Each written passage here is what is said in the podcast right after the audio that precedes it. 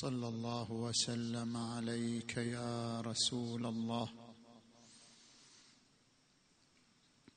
وعلى أهل بيتك المنتجبين يا ليتنا كنا معكم. فنفوز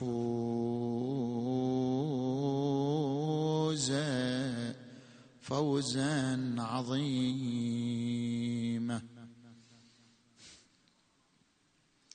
ليتهم ليتهم بعدما الوغى أكلتهم. أرسلوا نظرة وقاموا عجالا. ليروا بعدهم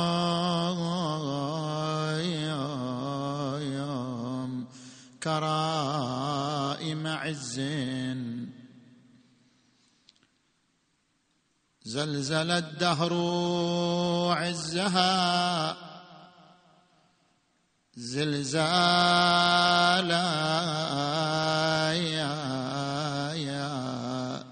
أصبحت والعدو أصبح يدعو. اسحب اليوم للسبا أذيالا يا يا يا. كم ترجين وثبة من رجال لك كانوا لا يرهبون الرجال يا يا يا يا يا يا ذهب يا يا يا المانعون عنك فقومي. واخلعي العزة والبسي الإذلاء يا يا يا الإذلاء يا لا يا يا كم ترجين وثبة من رجال. لك كانوا لا يرهبون الرجال.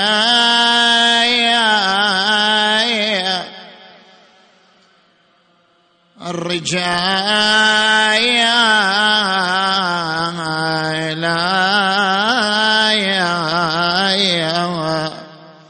صوتي باسم من أردت فإنا قد أبدناهم جميعا قتايا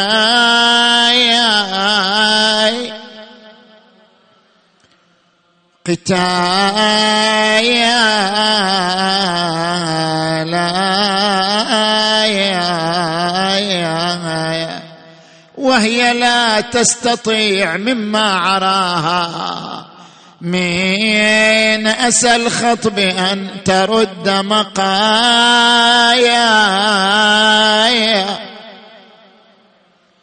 مقايا.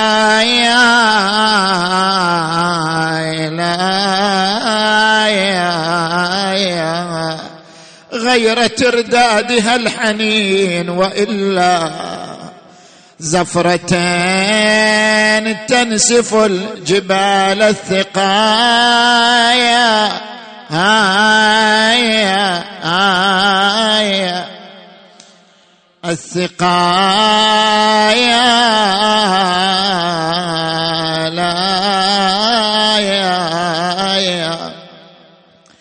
ودعتك الله يا يا جسد حامي الضعينه شالوا مطايانا العدا وقوة مشينا ودعتك الله يا طريح ما احتضب ماي عنك يا نور العين. سافرت بيتاماي يا مقطع الأوصال لا يحصل على هواي. أنا ما فارقت جسمك يا سلطان المدينة. أعوذ بالله من الشيطان الغوي الرجيم. بسم الله الرحمن الرحيم.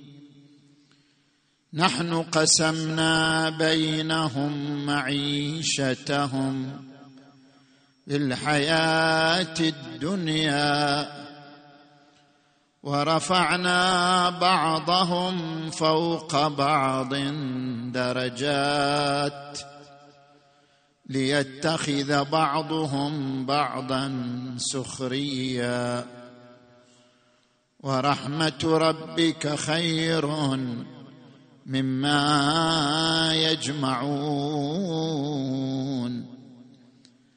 آمنا بالله.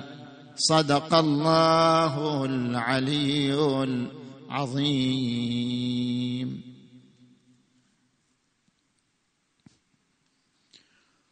هناك ثلاثة أسئلة يطرحها كل إنسان يلتفت إلى الخليقه التي وجد فيها. السؤال الأول لماذا خلق الله الوجود؟ لماذا خلق الله الكافر وهو يعلم أنه سيؤول إلى النار مثلا؟ لماذا خلق الله المحروم من أب وأم؟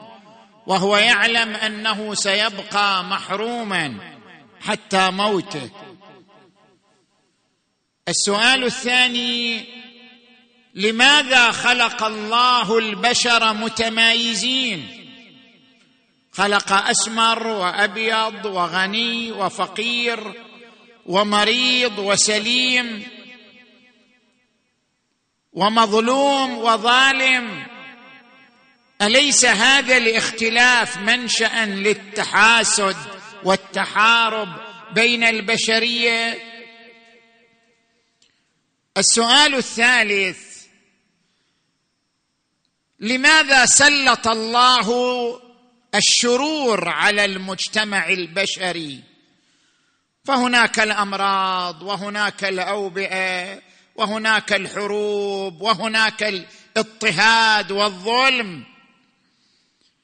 هل ينسجم هذا مع حكمته ورحمته؟ عندما يزور الإنسان مستشفى سرطان الأطفال ويرى الأطفال المصابين بالسرطان فيتساءل ما هي الحكمة من وجود هؤلاء؟ إذا كان الله يريد ذلك فهل هذا ينسجم مع رحمته وعدله؟ وإذا كان لا يريد ذلك فلماذا لا يمنعه ولا يقف حاجزا أمامه؟ هذه أسئلة ثلاثة تتردد على ذهن كل إنسان. لذلك لكل سؤال محور يتعلق به. المحور الأول لماذا خلق الله هذا الكافر وهو يعلم أنه سيؤول إلى النار بكفره. وخلق الله ذلك اليتيم المحروم وهو يعلم أنه سيبقى يتيما محروما مدى حياته. الجواب عن هذه النقطة هناك قاعدتان فلسفيتان ترتبطان بهذه النقطة. القاعدة الأولى الفاعل الناقص غايته إكمال نقصه والفاعل الكامل غايته ظهور كماله. شنو الفرق بين إنسان يتعلم الكرم وإنسان هو كريم؟ هناك إنسان يدرس يتعلم لماذا؟ غايته أن يكمل نقصه أن يصبح إنسانا عالما. هذا فاعل ناقص غايته هدفه إكمال نقصه. هناك إنسان كريم بطبعه يعطي يغدق العطايا يغدق الهبات. ما هي غايته؟ ما هي غايته من أنه يعطي هبات مجانية بلا بلا تأول بلا تمييز. لماذا؟ ما هي غاية الكريم من الكرم؟ يقول ما عندي غاية. كرمي هو الذي يدفعني لذلك. طبعي هو الذي يدفعني لذلك. الكامل كماله يفرض عليه ظهور الكمال كماله هو الذي يدعوه إلى إظهار كماله وإظهار مجده الفاعل الكامل غايته ظهور كماله. هنا نأتي إلى الله تبارك وتعالى. هل الله فاعل ناقص؟ هل غايته من الخلق إكمال نقصه؟ هل له حاجة في وجود هذا الكون؟ ابدا. ليس فاعلا ناقصا كي يكون هدفه إكمال نقصه. يا أيها الناس أنتم الفقراء إلى الله والله هو الغني. اذا ما هي غايته؟ لأنه كامل كماله يعني ظهور كماله. لأنه تعالى كامل من كماله أن يظهر كماله. خلق السماوات والأرض والإنسان كلهم مظهر لكمال الله. ومظهر لعظمة الله. لا يوجد مخلوق إلا وهو مظهر لكمال الله وعظمته. سنريهم آياتنا في الآفاق وفي أنفسهم حتى يتبين لهم أنه الحق. الكافر هو مظهر لكمال الله. المؤمن هو مظهر لكمال الله. كل الموجودات مظهر لكمال الله. كماله تعالى اقتضى أن يظهر كماله لأن من الكمال إظهار الكمال. فكل الوجود مظهر لكماله حتى الإنسان العاصي حتى الإنسان الكافر هو مظهر لكمال الله لأنه بالنتيجة كل مخلوق يمتلك صفة. قد يكون هو غير ملتفت إليها قد يكون هو مفرط فيها كل موجود كل إنسان يمتلك صفة كمالية من خلالها هو مظهر لكمال الله وعظمته وقدرته تبارك وتعالى. تجي الآن إلى القاعدة الثانية. العلم ليس من سلسلة علل المعلوم. مثلا أنا عندي ولد ادخله المدرسة اوفر له كل الوسائل وسائل التعليم وسائل التحفيز وسائل العناية من أجل أن يتخرج من مدرسته ولدا متالقا متفوقا. لكنني أعلم مسبقا أن هذا الولد فاشل وأن كل الوسائل لن تنجح ولن تنفع معه. أنا أوفر له كل الوسائل مع علمي بأنه سيفشل وأنه لن يكون ناجحا.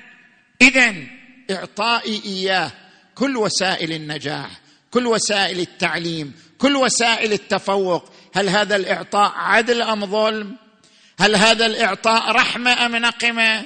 هل هذا الإعطاء نعمة أم بخل؟ لا إشكال.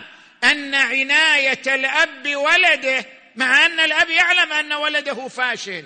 عناية الأب بولده وتوفير كل وسائل التعليم له عدل رحمة عناية وإن كان يعلم أن الولد فاشل لا يعد توفير وسائل التعليم سببا لوقوعه في الفشل. العلم ليس من سلسلة علل المعلوم الله تبارك وتعالى خلق الكافر وفر له كل وسائل النجاح. أعطاه عقل أعطاه إرادة أعطاه وجود أعطاه نعم أعطاه كل الوسائل من أجل أن يستثمرها في أن يكون إنسانا كاملا مطيعا ليبلوكم أيكم أحسن عملا. لكنه فاشل بإرادته باختياره. اختار سبيل جهنم اختار سبيل الكفر. من كان يريد العاجلة عجلنا له فيها. ما نشاء لمن نريد. ثم جعلنا له جهنم يصلاها مذموما مدحورا ومن أراد الآخرة وسعى لها سعيها وهو مؤمن فأولئك كان سعيهم مشكورا. نحن نعطي الجميع نوفر الوسائل للجميع. كلا نمد هؤلاء وهؤلاء من عطاء ربك وما كان عطاء ربك محظورا. اذا خلق الكافر والله يعلم أنه سيؤول إلى جهنم.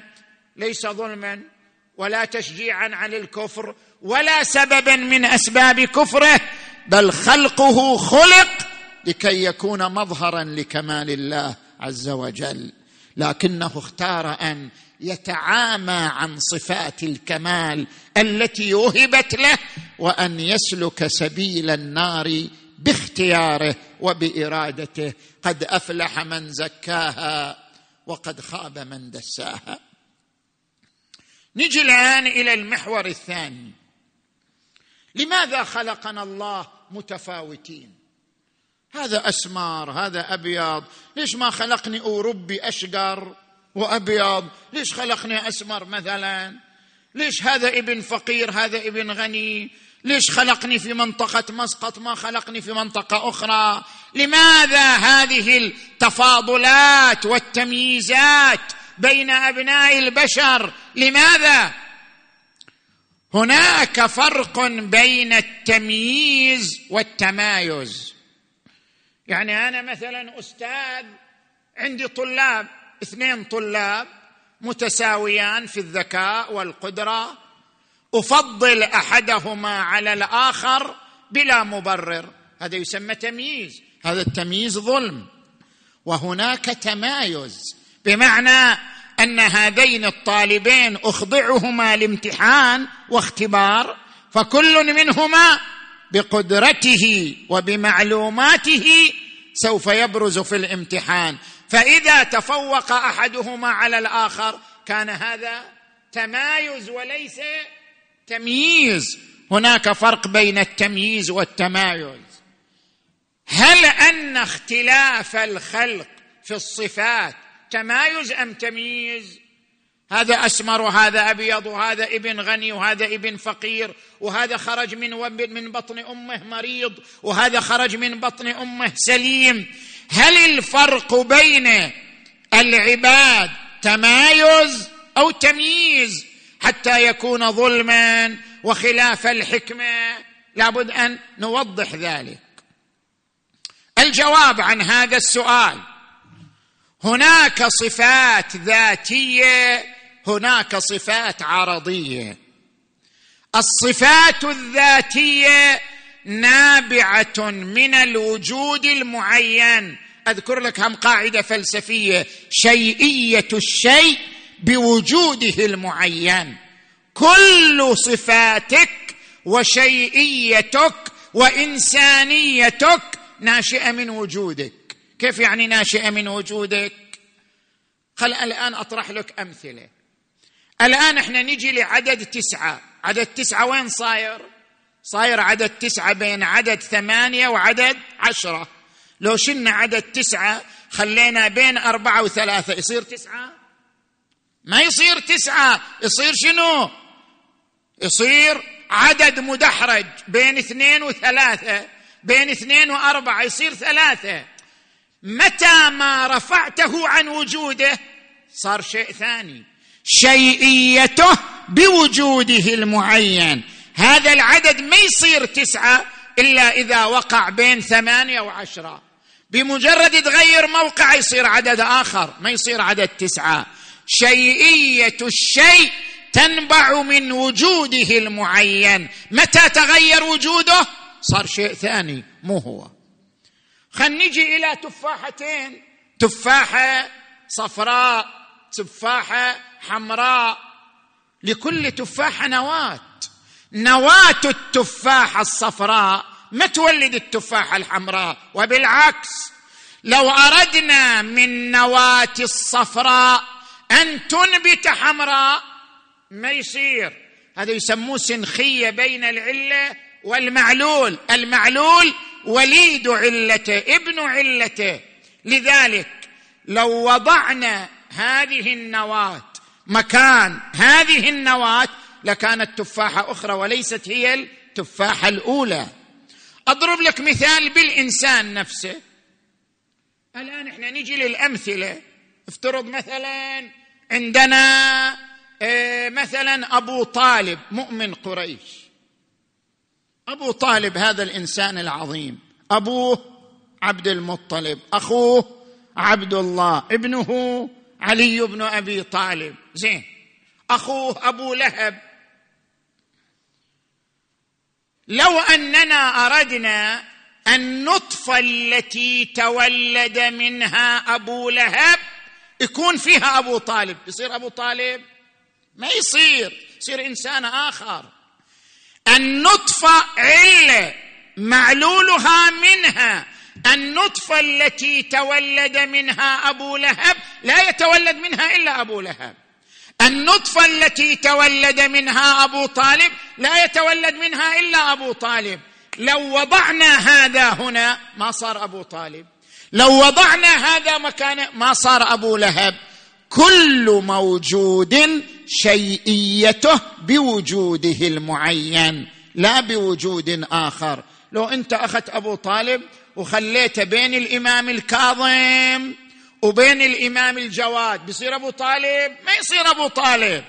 أبو طالب من وجود معين من ظرف معين من نطفة معينة. لو زحزح عنها لم يكن أبا طالب بل كان شيئا آخر. اذا من هنا نأتي للجواب.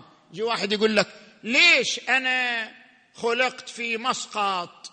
ليش أنا صرت ابن فلان؟ ليش أنا صرت ابن الفقير؟ ليش أنا صرت أسمر اللون؟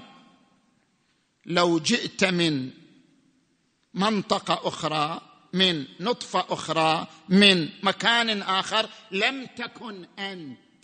أنت شيئيتك بهذا الموقع. شيئيتك ناشئة عن هذا الوجود المعين الذي أنت أبدعت فيه وخلقت فيه. بمجرد تغير الموقع لم تكن أنت. ما إلى معنى تقول ليش مو أنا؟ ما تصير أنا. أنت من تتغير ما تصير أنا. تصير شيء ثاني. أنا ناشئة عن وجودك المعين. لو تغير وجودك لم تكن أنا. لم تكن أنت.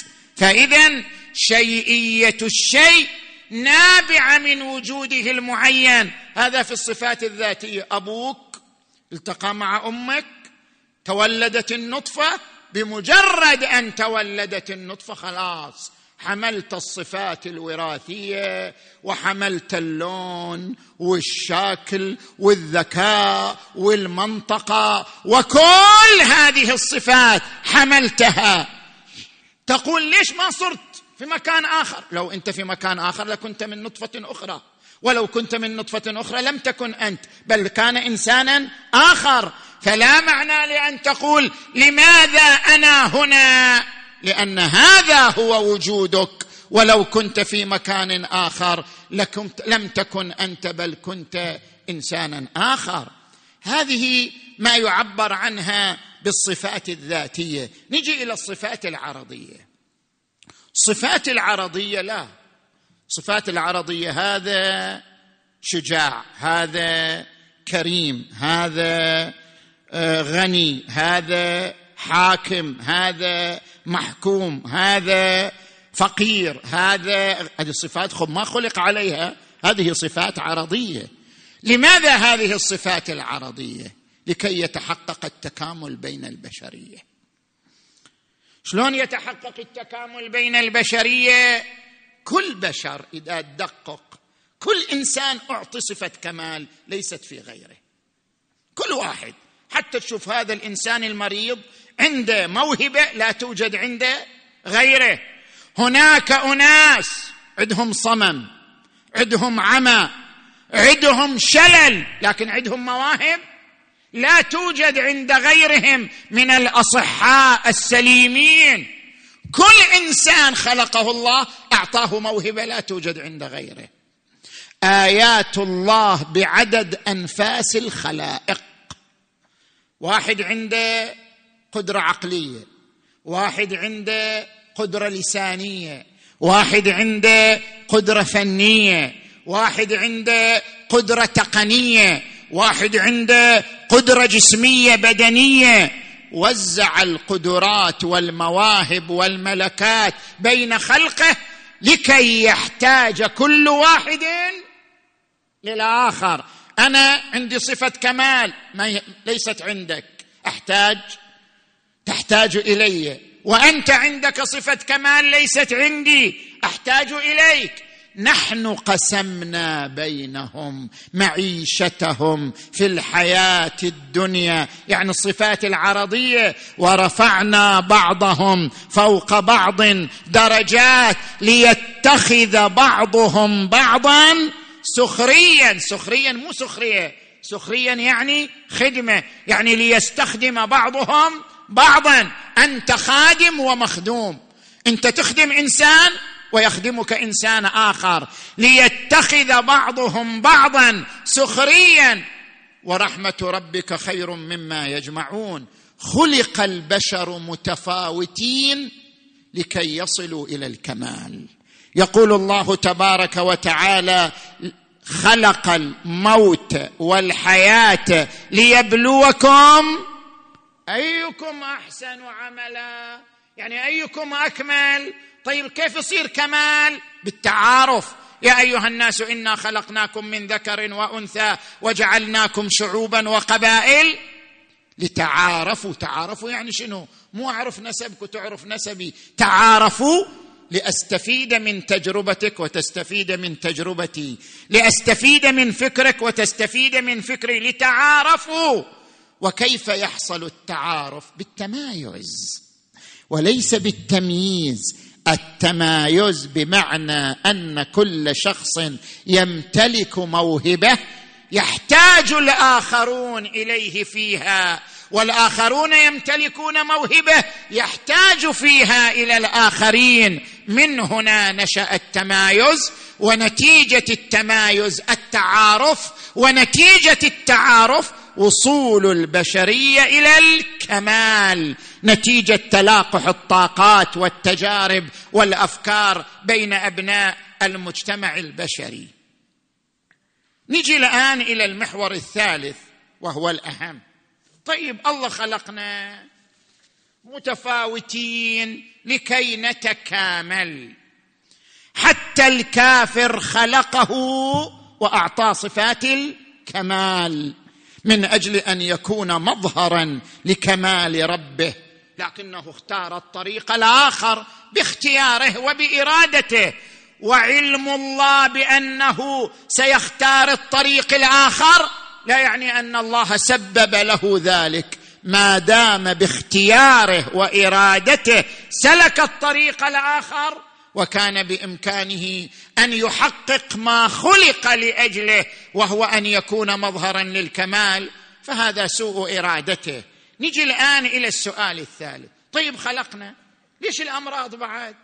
وباء كورونا ومورونا زين اوبئه وزلازل وبراكين وأمراض مختلفة وهذا الولد يخلق من بطن أمه وهو مريض. هذا الولد يخرج من بطن أمه وهو مثلا به علة. لماذا سلط علينا الكوارث والأمراض والشرور والأوبئة؟ لماذا؟ نجاوب عن هذا السؤال. عندنا أربعة أجوبة. جواب فلسفي جواب علمي جواب عرفاني جواب إيماني تربوي. عندنا أربعة أجوبة عن هذه النقطة. الجواب الأول جواب الفلسفي. فلاسفة يقولون ما في شر في الكون. أنت متوهم في شر ما في شيء اسمه شر. كل الوجود خير. الله خير محض. ولا يصدر من الخير إلا خير كل الوجود خير. ما في شيء اسمه شر. كل الوجود خير. وهو تعالى يقول الذي أحسن كل شيء خلقه. ما خلق خلق سيء. كل خلق حسن. الذي أحسن كل شيء خلقه. ثم هدى. زين. الوجود كله خير. من وين جاء الشر؟ يقول الشر مسألة نسبية ترى. مو مسألة واقعية مو مسألة حقيقية. كيف الشر مسألة نسبية؟ الآن أنا أوضح لك. أنت الآن تعتبر البعوضه شر. ليش؟ ليش تعتبر البعوضه شر؟ مع أن البعوضه في حد ذاتها طاقة. البعوضه في حد ذاتها طاقة. إذا تقرأ التقارير العلمية عن البعوضة إيش قد حواس تملكها؟ إيش قد وسائل للمعرفة والتنبؤ تملكها هذا هذا المخلوق؟ زين؟ تقول هذا المخلوق فيه سبعين دوربين. وهذا البعوضة المخلوق الصغير. زين؟ هذه البعوضة في حد ذاتها خير لأنها طاقة تسهم في تلقيح زراعات تسهم في قضاء على حشرات هي في حد ذاتها خير. اذا من أين جاء الشر؟ جاء الشر والله ما تتناسب مع جسمي. لأنها لا تتناسب مع جسمي فإذا تعرض جسمي لها أحسست بالألم. اذا صار الشر مسألة نسبية. في حد ذاتها هي خير. بالنسبة إليك أنت صارت شر. إيش رأيك أنت؟ شنو نسبتك للدجاجة والخروف؟ أنت خير لو شر. ونفس الحال صح لو لا؟ الإنسان يعتبر نفسه شر؟ طبعا لا يعتبر نفسه خير. بينما السمكة تعتبرك شر وأعظم شر لأنك تاكلها صح لو لا؟ أنت تقول والله أنا الخير كله لأني الإنسان لكنك أيها الإنسان أنت الشر. على السمك والدجاج والبقر والخرفان والجمال لأنك تأكلها ولا تبالي. اذا صارت مسألة الشر مسألة شنو؟ نسبية.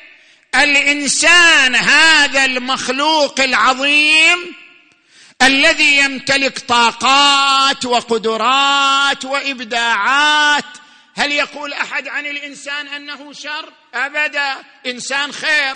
بينما هذا الإنسان بالنسبة إلى السمكه والدجاجه شر لأنه الذي يأكلها ويفترسها ويشبع بطنه بها. اذا صار الشر مسألة نسبية وليست مسألة حقيقية. الوجود كله خير وليس فيه شر. أنت تعتبره شر. ولكنه في حد ذاته خير وليس بشر. الزلازل البراكين انت تعتبرها شر لكنها تسهم في استقرار قشرة الأرض. هذه الزلازل من جهة تسهم في استقرار الأرض من جهة أخرى. هي بالنسبة لك أنت القريب منها شر لكن بالنسبة إلى قطع أخرى وبقاع أخرى من الأرض تعتبر خير. إذا أصبح الشر مسألة نسبية وليست مسألة حقيقية. زين؟ هذا جواب الفلاسفة. نجي إلى الجواب الثاني. ألا وهو جواب العلمي الجواب العلمي الكون كله يتحرك. ما في شيء ثابت. وترى الجبال تحسبها جامدة وهي تمر. مر السحاب. كل الكون متحرك. هناك حركة عرضية هناك حركة جوهرية.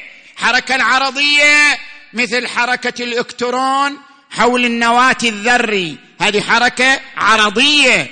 وهناك حركة جوهرية حركة الوجود كله في صميم ذاته في صميم نفسه. الحركه الجوهرية للوجود تقوم على التزاوج بين الأضداد.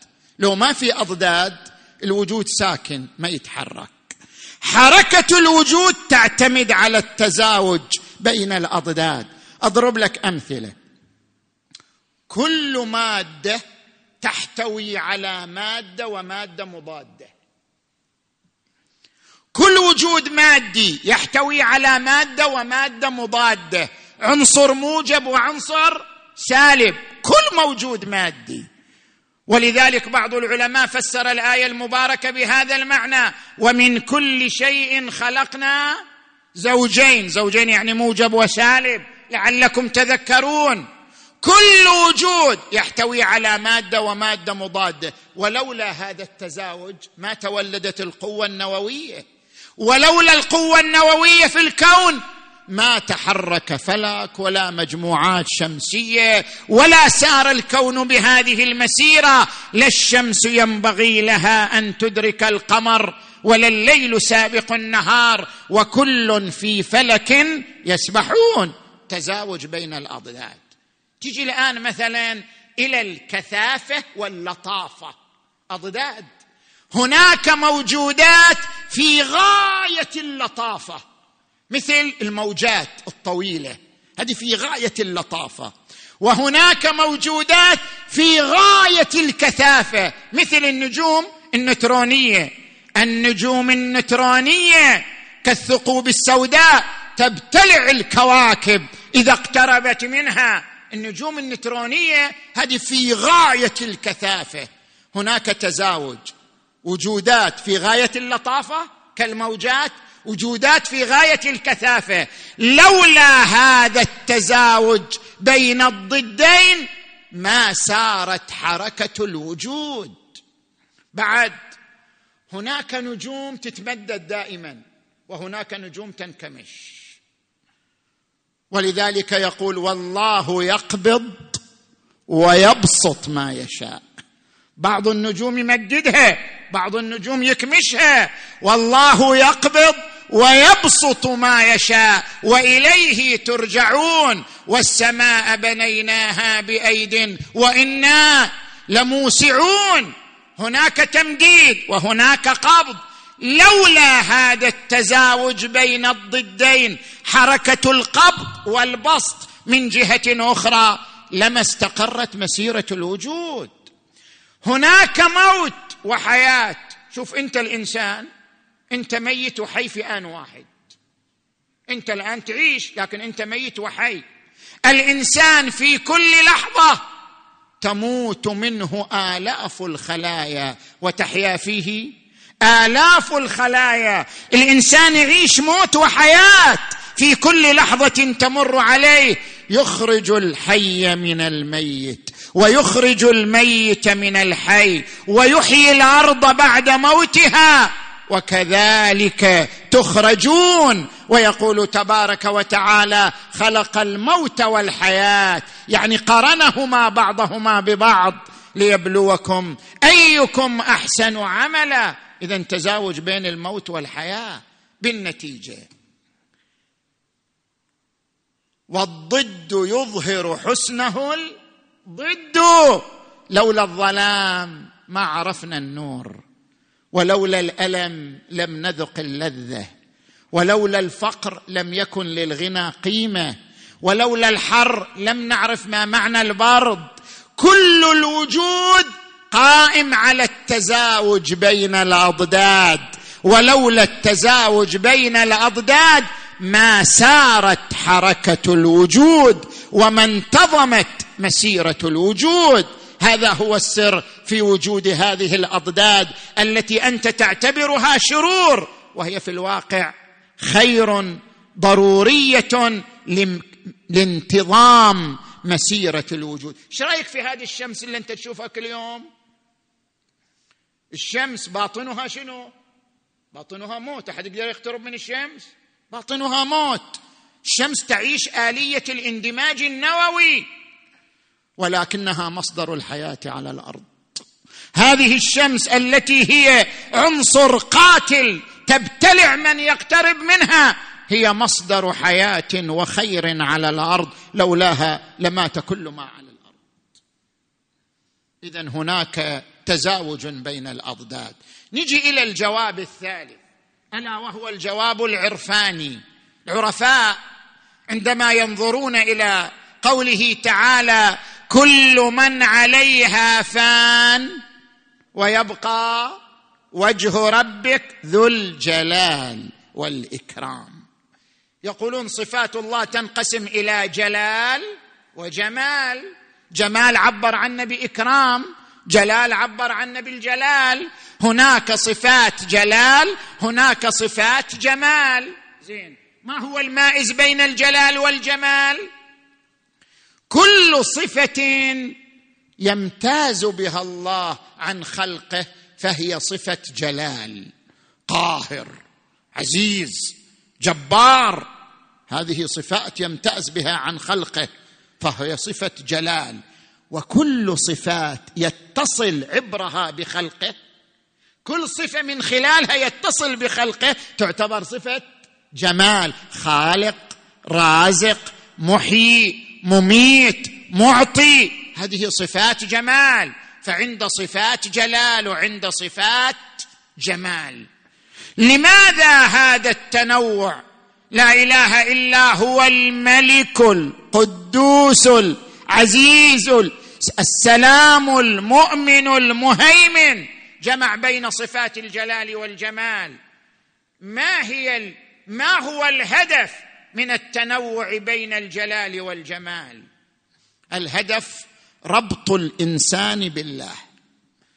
هناك مجموعة من البشر ترتبط بالله من خلال صفة الجمال.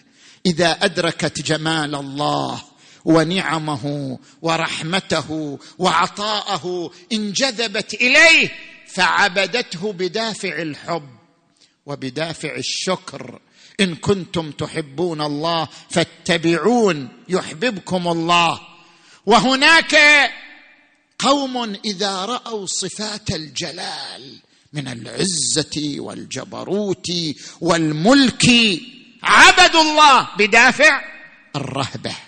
والخشوع والخضوع جعل له صفات جلال ليعبد بعض عباده بالخشوع وجعل له صفات جمال ليعبد بعض عباده بالحب والشكر. اذا العباد ينطلقون نحو الله بالعبودية إما بدافع الجلال أو بدافع الجمال. الشرور اللي أنت تسميها شرور هي مظاهر لصفة الجلال. كوارث زلازل اوبئه إحاطة بالأرض إنذار وعيد كل هذه مظاهر لصفة الجلال عنده. وعندما تنظر إلى الأرض الخضراء والربيع وأزهاره واعتدال الأجواء فهذه مظاهر لصفة الجمال كل من الصفتين لها أثر على الإنسان. صفة الجلال. تربط الإنسان بالله من خلال الخضوع والخشوع. وصفة الجمال. تربط الإنسان بالله من خلال صفة الحب والشكر. اذا لنفترض الشرور موجودة. وكلام الفلاسفة مو صحيح. الشرور أضداد للخيرات. ولولا التزاوج بين الأضداد وهي الشرور والخيرات لما انتظمت مسيرة الوجود. هذا كان الجواب العلمي. وكذلك نقول في الجواب الثالث الشرور مظهر لصفة الجلال كما أن الخيرات مظهر لصفة الجمال. ولولا هذا التنوع بين الصفتين لما اتجه الخلق إلى الله تارة بدافع العبودية والخشوع والخضوع وتارة بدافع الحب والشكر واشكروا لي ولا تكفرون. نجي إلى الجواب الأخير. ألا وهو الجواب الإيماني. وجود الشرور يحقق آثار تربوية مهمة جدا.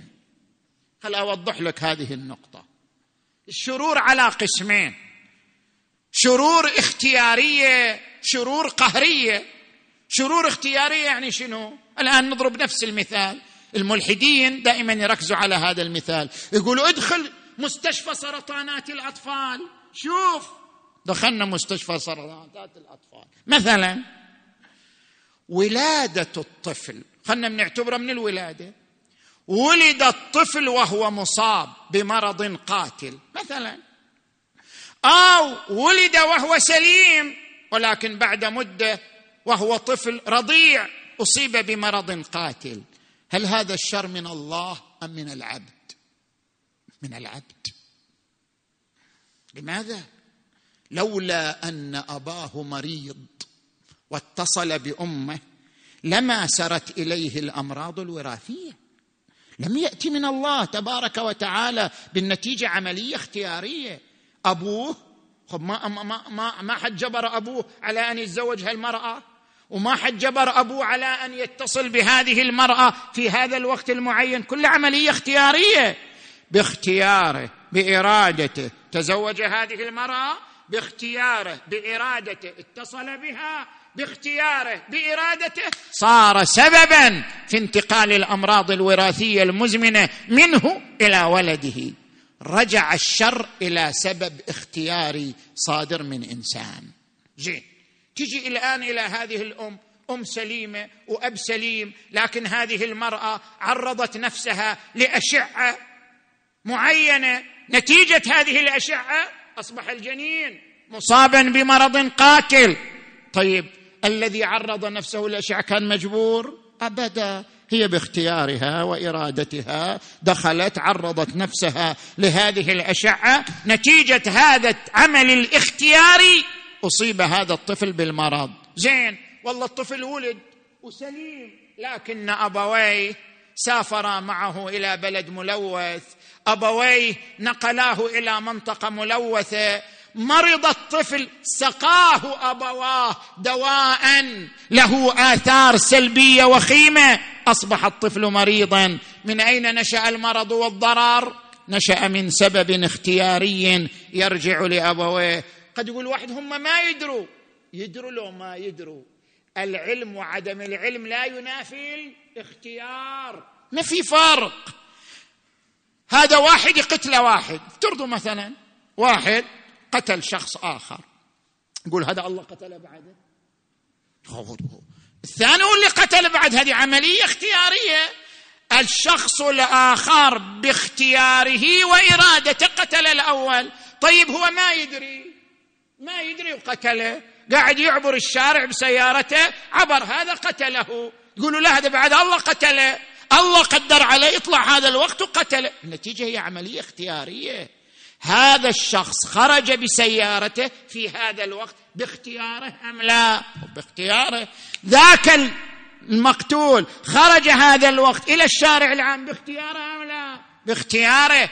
رجع الشر إلى عملية اختيارية إرادية محضة من قبل الإنسان وحق الإنسان ومن داخل الإنسان. لا أن هذا شر قهري. شر يرجع لاختيار الإنسان وإرادة الإنسان. وإن كان الإنسان لا يعلم بعواقبه. زين. تجي إلى الشرور القهرية. عندنا قسم ثاني لا أصلا الإنسان ما إلى اختيار فيه. حدوث الزلازل والبراكين ما إلى اختيار فيه الإنسان. أو لا نفترض وباء انتشر بدون سبب اختياري. افترض كورونا مثلا. كورونا مو منشأ الإنسان. مثلا من باب المثال كورونا افترض مو منشأ الإنسان بالنتيجة سبب قهري. الزلازل البراكين الأوبئة أسباب غير اختيارية قهرية. لا مجال لاختيار الإنسان فيها. ما هي الحكمة منها؟ نذكر هنا الأهداف التربوية. نذكر هدفين حتى لا أطيل عليكم. الهدف الأول استفزاز قدرة الإنسان. كيف يعني استفزاز قدرة الإنسان؟ يعني الإنسان إذا اطلع على أن هناك وباء منتشر اطلاعه على الوباء المنتشر يستفز؟ يستفز قدرته فيضطر إلى أن يخترع دواء يضطر إلى أن يخترع أساليب وقاية يضطر إلى أن يحمي بلده منطقته أهله نفسه بأساليب متنوعة. اذا الشر استفز قدرتك وحركك فيك. قدرة الإبداع وقدرة العطاء. الشر أصبح له أثر تربوي عملي على سلوكك وعلى حياتك لأنه حولك إلى إنسان منتج وإنسان مبدع. لو لم تخف الشر لعشت كسولا نائما على الوسادة الناعمة لكن الشر استفز قدرتك. حرك فيك القوة الإبداعية أصبحت منتج للدواء منتج لأساليب الوقاية منتج لأساليب الحماية. وهذا هدف تربوي من أهداف وجود الشرور. الهدف الثاني أن الشرور تصقل الإرادة عند الإنسان. هناك فرق بين الإنسان المترف والإنسان الذي يعيش الصعاب في حياته. الإنسان المترف لا يعيش إرادة قوية. الإنسان المترف لا يعيش قوة التحدي للحياة لأنه اعتاد على الترف اعتاد على السلاسة اعتاد على الوسادة الناعمة بينما الإنسان الذي ذاق أمراض ذاق صعاب ذاق اضطهاد ذاق يتم ذاق أي وسيلة من وسائل الاستضعاف والنقص تصقل إرادته. يكون له إرادة حديدية وتحدي ولنبلونكم بشيء. شيء. ترى اللي صار في الكورونا مو فرد شيء. شيء شيء. ولنبلونكم بشيء من الخوف والجوع ونقص من الأموال والأنفس والثمرات. وبشر اللي استغلوا الظرف اللي استثمر الظرف وبنوا على قوة الإرادة والصبر والتحدي. وبشر الصابرين الذين إذا أصابتهم مصيبة قالوا إنا لله وإنا إليه راجعون. أولئك عليهم صلوات من ربهم ورحمة وأولئك هم المهتدون. وقال تبارك وتعالى هل أتى على الإنسان حين من الدهر لم يكن شيئا مذكورا؟ إنا خلقنا الإنسان من نطفة أمشاج نبتليه يعني مو بكيفك لازم تبتلى. نبتليه فجعلناه سميعا بصيرا. لابد أن تمر بالابتلاء حتى تقوى إرادتك حتى تقوى مشاعرك. لابد أن تمر بفتره بفترة ابتلاء واختبار. ورد في الحديث إن الله إذا أحب عبدا غته بالبلاء غتاء وورد في حديث آخر إن الله إذا أحب عبدا ابتلاه. الهدف من وجود الشرور ابتلاؤك. والهدف من ابتلائك تقوية إرادتك. والهدف من تقوية إرادتك أن تكون إنسانا صانعا للحياة صانعا للعطاء. صانعا للإبداع لأنك قوي الإرادة نبتليه فجعلناه سميعا بصيرا. إنما يوفى الصابرون أجرهم بغير حساب. وهكذا كان الأئمة الهداة. صلوات الله وسلامه عليهم ذاقوا صعوبة الحياة وذاقوا مرارة الحياة ذاقوها فتحملوها فكانوا ابطالا ونجوما في مجال قوة الإرادة وقوة التحدي. هذا علي بن أبي طالب. وهذا وهؤلاء أبناء علي بن أبي طالب أصبحوا أبطال. أبطال في شيء؟ في الملاكمة أو في المصارعة. أصبحوا أبطال في قوة الإرادة وفي قوة التحدي وفي مواجهة الظلم والإضطهاد.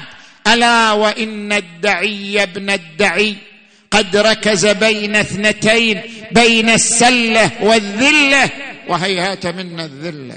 يأبى الله لنا ذلك ورسوله والمؤمنون وجذور طابت وحجور طهرت وأنوف حمية ونفوس أبية أن تؤثر طاعة اللئام على مصارع الكرام. وهذا لم يكن خاصا بالحسين. كل أبناء علي يوم كربلاء. كلهم خرجوا بقوة إرادة. هذا خرج وهو يقول إن تنكروني فأنا نجل الحسن سبط النبي المصطفى والمؤتمن. هذا حسين كالأسير المرتهن بين أناس لاصقوا صوب المزن وآخر يخرج ويقول أنا علي بن الحسين. ابن علي نحن وبيت الله أولى بالنبي. والله لا يحكم فينا. بندعي أضربكم بالسيف أحمي عن أبي.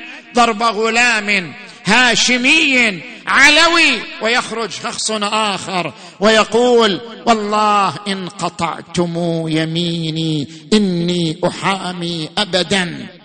عن ديني وعن إمام صادق اليقين. نعم كل منهما يبرز قوة إرادته وبطولته وتحمله وصبره ولكن الحسين كان من مصيبة إلى أخرى. تارة يقف على جسم هذا الولد وهو صريع بين يديه وتارة يقف على جسم ولده علي الأكبر ويقول بني علي على الدنيا بعدك العفا. وتارة يقف على جسم عضيده وأخيه. ترى هذه أعظم مصيبة عليها. تدري آخر واحد قتل هو العباس بن علي. الحسين ما طأطأ رأسه.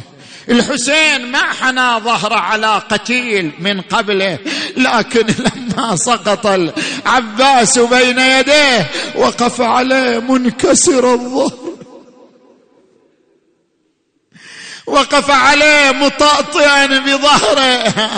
وقف عليه مناديا أخي عباس الآن انكسر ظهري. الآن فلت شوكتي.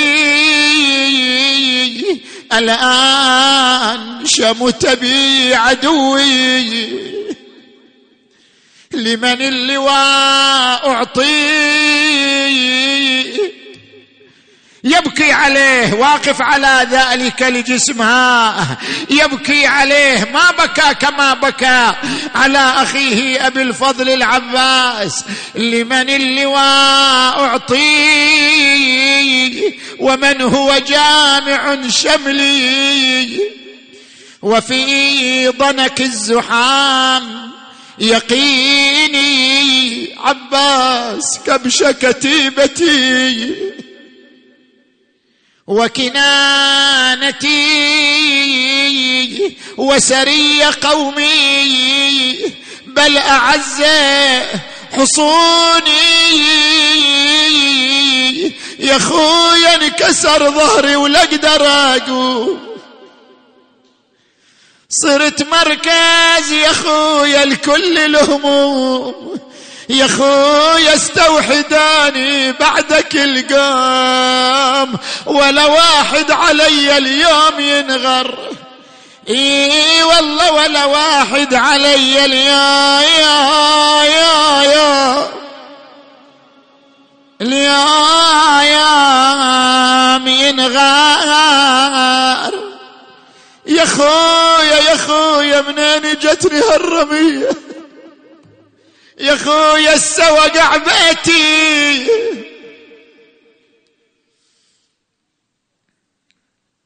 اللهم صل على محمد وآل محمد. اللهم بحق أبي الفضل العباس وبحق أمه أم البنين الأربعة وأبنائها الشهداء.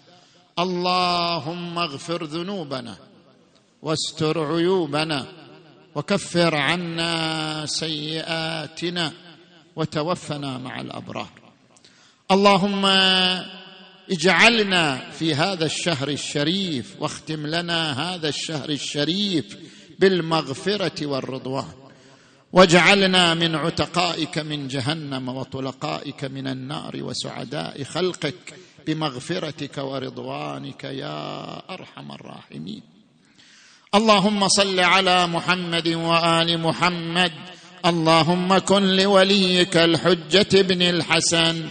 صلواتك عليه وعلى آبائه في هذه الساعة وفي كل ساعة. وليا وحافظا وقائدا وناصرا ودليلا وعينا. حتى تسكنه أرضك طوعا وتمتعه فيها طويلا. برحمتك يا أرحم الراحمين وإلى أرواح أمواتكم وأموات المؤمنين والمؤمنات الفاتحة تسبقها الصلوات.